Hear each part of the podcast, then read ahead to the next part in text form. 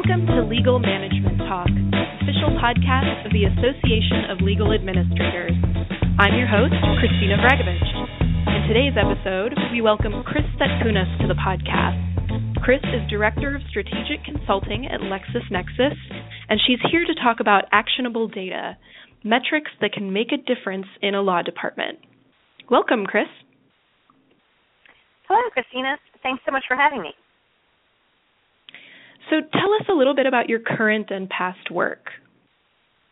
Sure. So I have um, about 15 years of experience in what I call the area of um, the business of law, and I'll tell you what I what I mean by that. So currently, I work at LexisNexis CounselLink, and my work is with corporate legal departments to improve their decision making and ultimately improve their results by by taking better advantage of, of data. So I advise um, my customers on best practices for capturing data, creating metrics, um, establishing good processes for using those metrics. You know, ultimately to help improve the value of the of the legal department. And um, prior to working with corporate legal departments, um, I spent about 10 years in a very similar role where I advised uh, large law firms in a in a similar capacity. All right, and you will also be speaking this September at ALA's Corporate Law Department Symposium, which is hosted by the Boeing Law Department here in Chicago, on the very topic we're here to discuss today. So let's start here.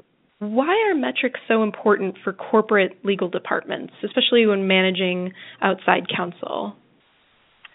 Yeah. So, so, so sure. First, I guess the the first point I should make is that a lot of legal departments have, you know, they've really done pretty well without metrics to um, to assess outside counsel. But I think using metrics um, is takes things to a whole new level. You know, it's a it's a game changer in this um, in this world of, of trying to improve the results of, of, of legal departments. So I think there there are four there are four reasons that um, that I think are worth mentioning in, in why metrics for this purpose. The first is expectation setting. You know, it's it, uh, to me it's no different than an employer-employee sort of relationship where you establish performance objectives. You know, and then you um, you, you communicate about how your how well employees are doing against those objectives and it establishes accountability. You know, if you don't tell your law firms what you expect of them, um, how can you truly expect them to live up to those expectations? Um, second reason is it levels using metrics levels the playing field, so it makes measurement across all firms be consistent, and I think that's that's really important, especially for organizations that are trying to assess a lot of different law firms. Um, third is that um, metrics metrics strengthen the relationship um, between inside and outside counsel. So it's you know it's about communication, um, and I think that when you communicate both expectations and results um, to law firms, in my experience, law firms are appreciative of knowing how well they're doing relative to what their customers expect, and ultimately that then drives the the fourth reason. You know, it's about improving results. Once they know how they're doing, they have the ability to actually improve results and do things better for you. So, how do legal departments select the best metrics for them to use? Yeah, so most you know most importantly, I want to emphasize that uh, that each each legal department has to tie the metrics they select to their own unique objectives and what their expectations are of outside counsel, and that that varies um, quite widely in my experience, depending on the the type of um, the type of legal work and the the culture of the organization. There are so many things that that can make those expectations be be different across legal departments. But it what it the way that it works in in in my experience when I've been involved in um, in helping companies select these metrics, it, it has to start with some really deep discussions with in-house counsel within the legal departments. You know, so I, I ask them questions like, um, "So what's? Tell me what's most important to you in a trusted law firm advisor." Um, you know, and, and when you think about that, when you think about firms that have been really great partners to you, what sets them apart? You know, and as you start to have those kind of probing conversations, you're going to end up having an understanding of what's important to the legal department. And once you have that list of knowing what's important, you know, you've got your list of what what your objectives are, um, then it's a matter of brainstorming all the metrics that might measure how well you're performing versus each one of those objectives. Um, and then, of course, choosing the choosing the best metric. is often difficult for I think legal departments to go from a list of many metrics to to find the best ones. Um, but um, but ultimately, you have to narrow that down to a manageable, uh, relatively small set of metrics, so that so that it truly can be useful. Definitely. So so once you select those metrics that are most important for that particular department, um, how do you see them being used? Who's looking at them? What are they doing with them? Maybe a couple of examples might be helpful. Sure, sure. So so tactically um, one way that, that I'm seeing more legal departments using the metrics is by um, using some sort of a scorecard approach. Um, and not everybody mm-hmm. likes that term scorecard, but um, but you know the, the notion of it is that um, it becomes an easy way to compare or just line up um, a set of law firms that you want to compare across that same set of metrics. You know, it's kind of a one page or one screen, if it's a dashboard sort of thing, a snapshot, um, and an easy way to, to be able to, to see that information. Um, but but outside of the um, of that that tactic of having some sort of a report or a dashboard to use, I think more important is the process and and and that um, that you make sure that whoever is either managing relationships with law firms in your legal department or whoever is making decisions about selecting the firms um, that you hire, they need to have access to those metrics. And there, there are really two two elements um, that I think are essential to effectively using that information. And one is a an internal, a periodic internal sort of review. You know, at a minimum, um, every six months, um, with a discussion about the firms that are that that have outliers in particular metrics. You know, either they are doing relatively poorly in a metric, or and you also want to highlight the ones that are doing really well, um, and use that information to come up with some sort of an action plan of, of who's going to address um, either the the shortfalls or the um, the or give somebody a pat on the back on one of your firms. And then the the second part is to take it beyond the internal review and, and to make sure that you also share that information with your outside counsel. Um, I, I mentioned this before. Without without having that information available to them, they have no way of knowing how much they need to improve or that they need to improve at all, and it just makes it so much more um, tangible for them to be able to see um, to see those sorts of results against the metrics that you've already communicated are um, important objectives for them. So both the the internal review and then also sharing that information externally, I think, is is really critical. So, give us a couple of examples of the of the most useful metrics for driving results. Just sort of the more common common denominators, I guess.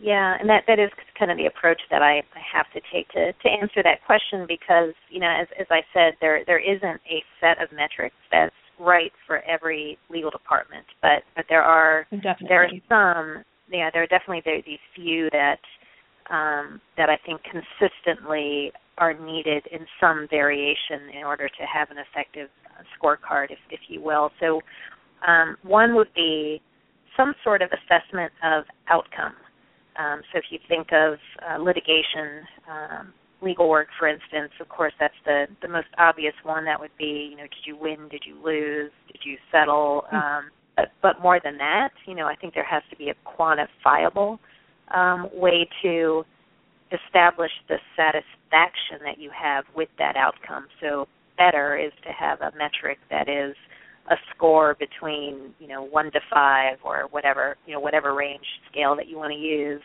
um, where whoever um, was closest to that matter internally can assess their satisfaction with that outcome. Um, another one that I think would be across the board um, would be some sort of measure of price. You know, so whether that be um, the average cost of a matter from that firm in terms of and that could be in terms of outside counsel fees. It could be outside counsel plus settlement fees. You know, you can measure um, that cost in a few different ways. You might also uh, choose to measure price in terms of hourly rates so that you can compare what the hourly rates are across a different set of um, law firms. So lots of ways to do it, but some some assessment of price. Um, and then the third example um, that I'll that I'll mention um, that I think is is really useful, and I'm seeing this one more and more, is some sort of measurement that that demonstrates the uh, law firm's compliance with your practices, with the legal department's practices. So, you know, that may be as straightforward as do they comply with your billing guidelines? Uh, and you can probably measure that if you are using some sort of enterprise legal management solution. Um, you might also measure whether they are the law firms are communicating certain information to you through the completion of certain fields you ask them to fill in or um, giving you certain journal updates or things of that nature. Um, so, so ways to, to help assess whether or not uh, the firms understand your practices and that they are that they are complying with them. So let's talk about maintaining this data because it's an it's an ongoing task, right? Um, keeping track of these metrics, making sure that they're current and and um, correctly maintained. So, what are a couple of best practices that our members can put into action today? Well, and I, I, I think I can answer this from from a couple of perspectives. One is um, assuming it depends on where people are in, in terms of their use of technology. Um, so if you mm-hmm. if the members have not yet implemented some sort of enterprise legal management solution but are thinking about it or planning on it, that's a really great place to be um, in thinking about metrics because ideally you think about what you want to measure before you implement um, some sort of mm-hmm. uh, enterprise legal management system. You know, so the um, that I so often run into you know our own customers who were very focused during their implementation of CounselLink. They were very focused on the application and how it was going to be used and making sure that they they set it up to be effective that way. They didn't spend enough time thinking about what am I going to want to pull out of the system um, after the fact? Which metrics am I going to want to get to? And will I have the data to be able to do that? So, you know, that that's my first point is think about it ahead of time, um, ideally. But if you don't, so you know, if if some of the um, if some of the audience are, are people that haven't um, that are already using enterprise legal management, but they are now realizing there are some other metrics that they want that perhaps the system doesn't easily support. It's not too late. It's never too late to to add fields um, that you may need. It, it means that you won't have history um, of the uh, of that data um, before you started actually using them, but it doesn't you know it doesn't take much time to start building building good history, especially if you have a lot of legal work. Um, and then in, in terms of just what I what I think of as data hygiene, there are certain best practices or things that um, um, that that are that are fairly basic, but but it's worth it's worth I think uh, mentioning them because I, I see them so often. You know, I don't allow don't allow categories of matters or categories of timekeepers in a system that are called other. You know, those, those other buckets or miscellaneous buckets are are relatively useless in terms of um, of analysis and, and, metrics. They they actually create noise usually in the data. Um, so I'd encourage people to avoid doing that. Um, some other things that that come to mind are making sure that that bills come through um, accurately. Um, so uh, you know, for for example, don't accept an invoice that comes through as if it's an hourly bill that's really say a fixed fee arrangement you know so the the law firm submits a bill that's billed as one hour for ten thousand dollars or you know whatever it may be. Um, that's another sort of thing that just creates noise within an analysis. So think of what that does to a calculation of an hourly rate. So that looks like you've got you've paid somebody ten thousand dollars an hour which then you're going to have to scrub out of your data. So it's it's better to make sure that you set up a system that prevents that from happening. Um, and then I guess the so so those are some more proactive sorts of things that I think people should do to avoid um, having bad data. But then there's always ways to be reactive um, as well, and you probably need some a little bit of both of these. So if you you know if you, if you if you know that you've got some bad data running through your system, just set up good audit processes so that you periodically look for you know weird data anomalies like I just described, um, or you look for things like matters that are closed but somebody never closed in the system, you know things things of that nature, and then you can correct them after the fact um, and clean up your clean up your data that way. I'd rather see people be proactive, but worst case is you get reactive and um, still end up with clean data at the at the end of the day. So those are just a, a few thoughts about about data maintenance, certainly a very important subject um, as far as I'm concerned. Well, thank you so much for joining us today, Kris. Again, Kris Satkunas is Director of Strategic Consulting at LexisNexis. We're looking forward so much to your session this September at ALA's Corporate Law Department Symposium. Um, thank you to our listeners and subscribers out there. Don't forget to rate our podcast on iTunes. And for more information about the Corporate Law Department Symposium or any of ALA's fall events, visit alanet.org slash events. That's alanet.org slash events. Until next time, thanks for listening.